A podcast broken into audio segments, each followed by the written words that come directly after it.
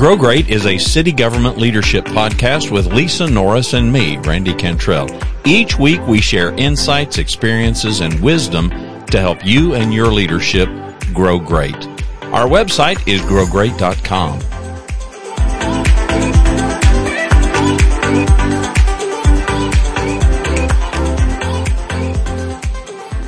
Randy, we've talked about for years now. Can you believe it in this podcast? Years um, that leadership is about serving others. We're coming to the end of 2023, about to enter a new year in this particular episode. Uh, we're going to take a couple weeks off uh, for the holidays to be with our families and and move into 2024. I cannot believe it. But as we talk about our focus on leadership is a focus on others, doing for others what they cannot do for themselves. As you look at that, I thought we'd kind of just have a brief conversation to wrap up. I, I found this quote that absolutely supports that. Leadership has nothing to do with your social status, your bank account, or where you reside. Leadership is about inspiring and building confidence in people to perform at heights they never imagined, lifting them up and doing things that they did not probably even deem as possible. They may not have ever seen it. They may not have realized that was the trajectory they're on or were not on. But what you say and do and how you treat people can be a huge impact and influence in their lives. You and I have both seen it. We've lived it and we've had that same experience with those who impacted us. Um, as we move into the end of this year and new year, I just encourage all of our listeners to really make sure you're looking at your people. You're not trying to make them you. You're making them the best they can be in their way, in their style, uh, and influencing change where it needs to be to make them a better, a better leader. Uh, that's going to benefit you. It's going to benefit their people and uh, it's going to benefit the organization as a whole. It's strengthening and shoring up our leaders to truly develop them and make them the best they can be with programs, with influence, with people uh, that you surround them with.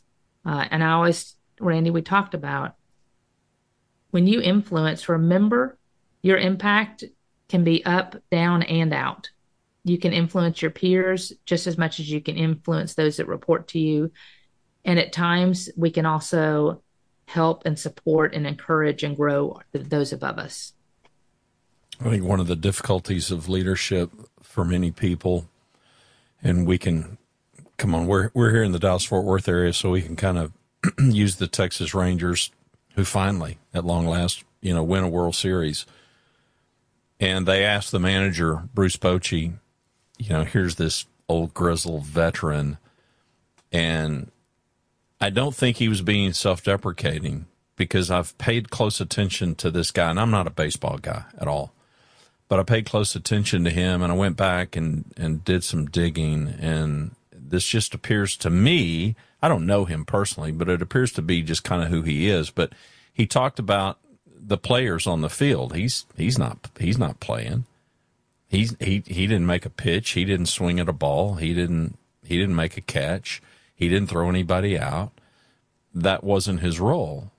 And yet, the players, I think, to a man, would say that without him, they couldn't have done on the field what they did.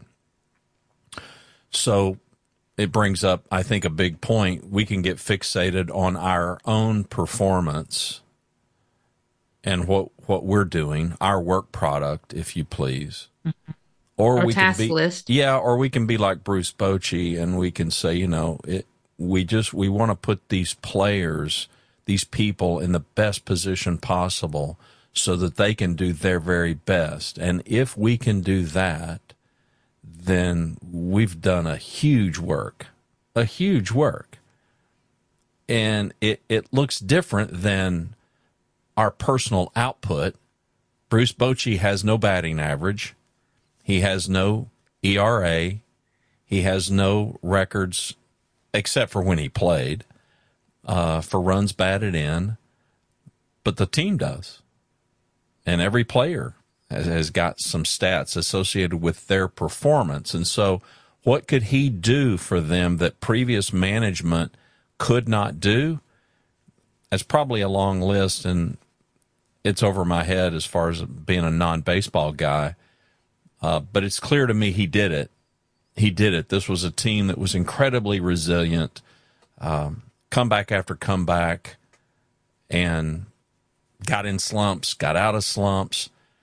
And so if you think about your leadership in those terms, instead of thinking about what can I do with my personal output, and it's especially true, I have found, in city government because so many times we are subject matter experts. You, you came out of HR. You take somebody like Cheryl, your boss, so she comes out of finance.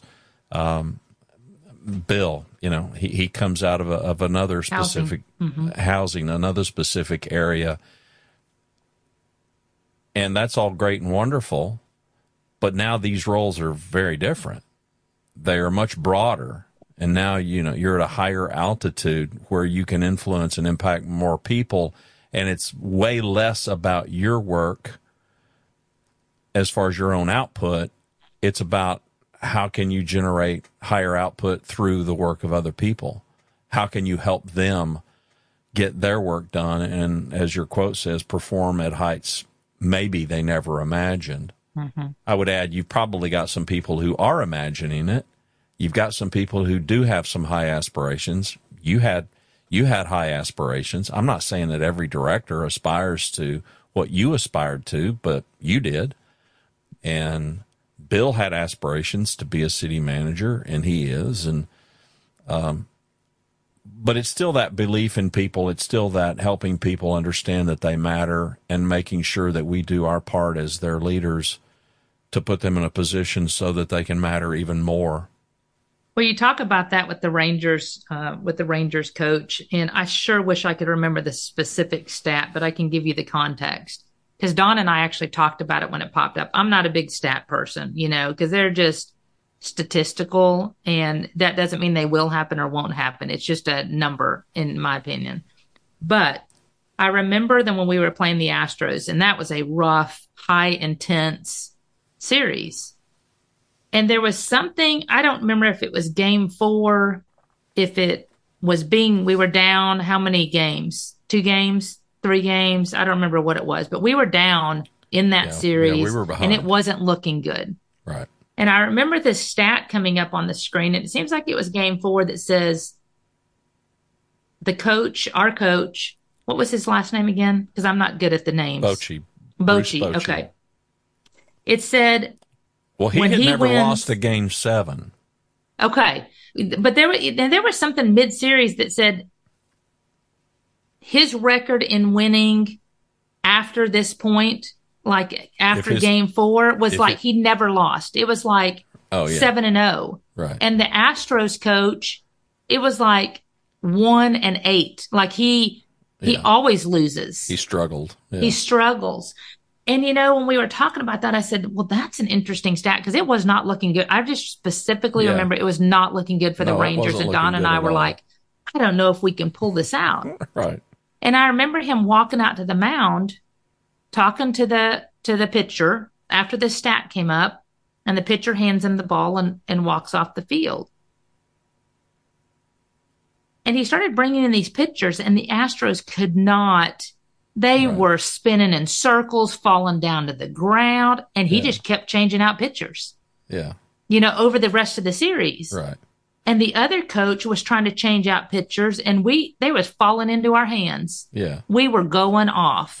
right. Right. Uh-huh. Um, and I, I I honestly kept going back. I was like, that statistic was right. He knows how to pull it out. He knows how to use his players to the most effective they can be in a specific moment. Whether I remember when all my kids played softball or baseball, and I remember Don as the coach.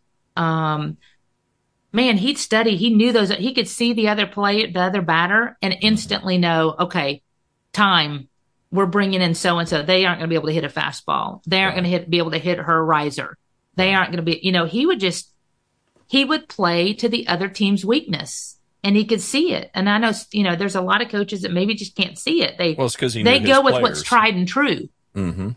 Right. They go with, well, this is our playbook. We're going to always play this. And the, fifth, we're going to always have this pitcher. Right. Don didn't do that. Don would look at the team and go, "Oh no, this team is all fastballs. We're bringing in our slow and steadies, the yeah. ones that just barely get it over the plate. right. You know, right. just just Completely get it over the plate. their timing. yeah. Lucas, just just throw your little your little ball, yeah. just get it over home plate. Arch it over home plate. well, but he knew his players. That's right. And, and he knew the to, other team's weakness. Yeah. Yeah. So when you talk about when we're talking about you know uh, these goals and and our leadership, uh, know your people, know what they need to accomplish, know what they need to grow in, and set set goals not only for your organization as a whole. Don't lose sight of your people in setting goals with them, and that great time to have a one on one. I'm I'm working on those as we speak uh, for director level, which was I had to really explore and um, read a lot about, you know, and I've got guys, I've got 27 years of industry knowledge, but I haven't led other directors before. And I want to make the one on ones powerful for them. So that's a goal for me I'd like to have in 2024 um, as we wrap up this year to continue what we preach, which is serving others and a focus on others.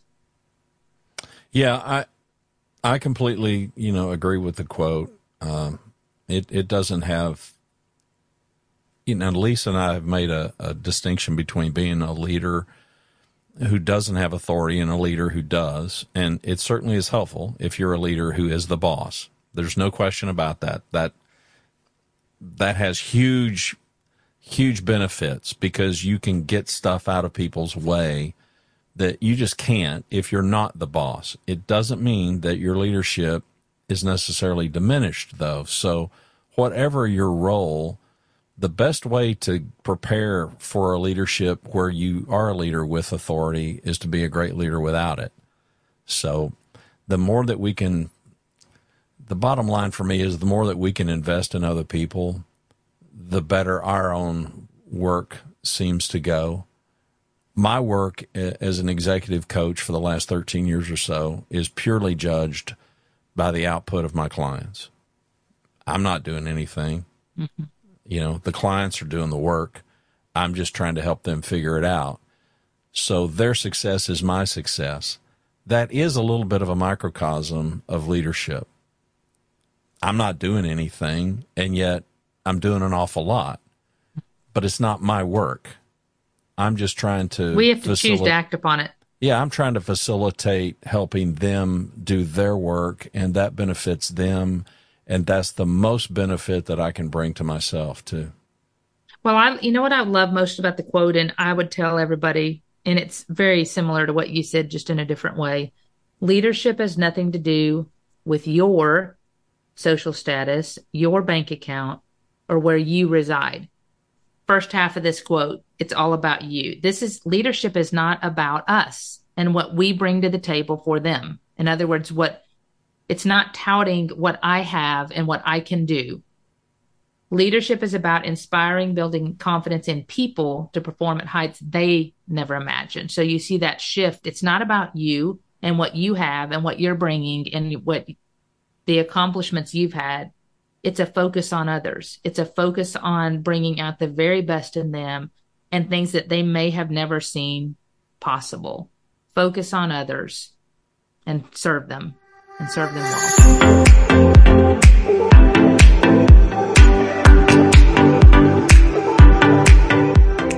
Thanks for watching and listening to Grow Great, a city government leadership podcast.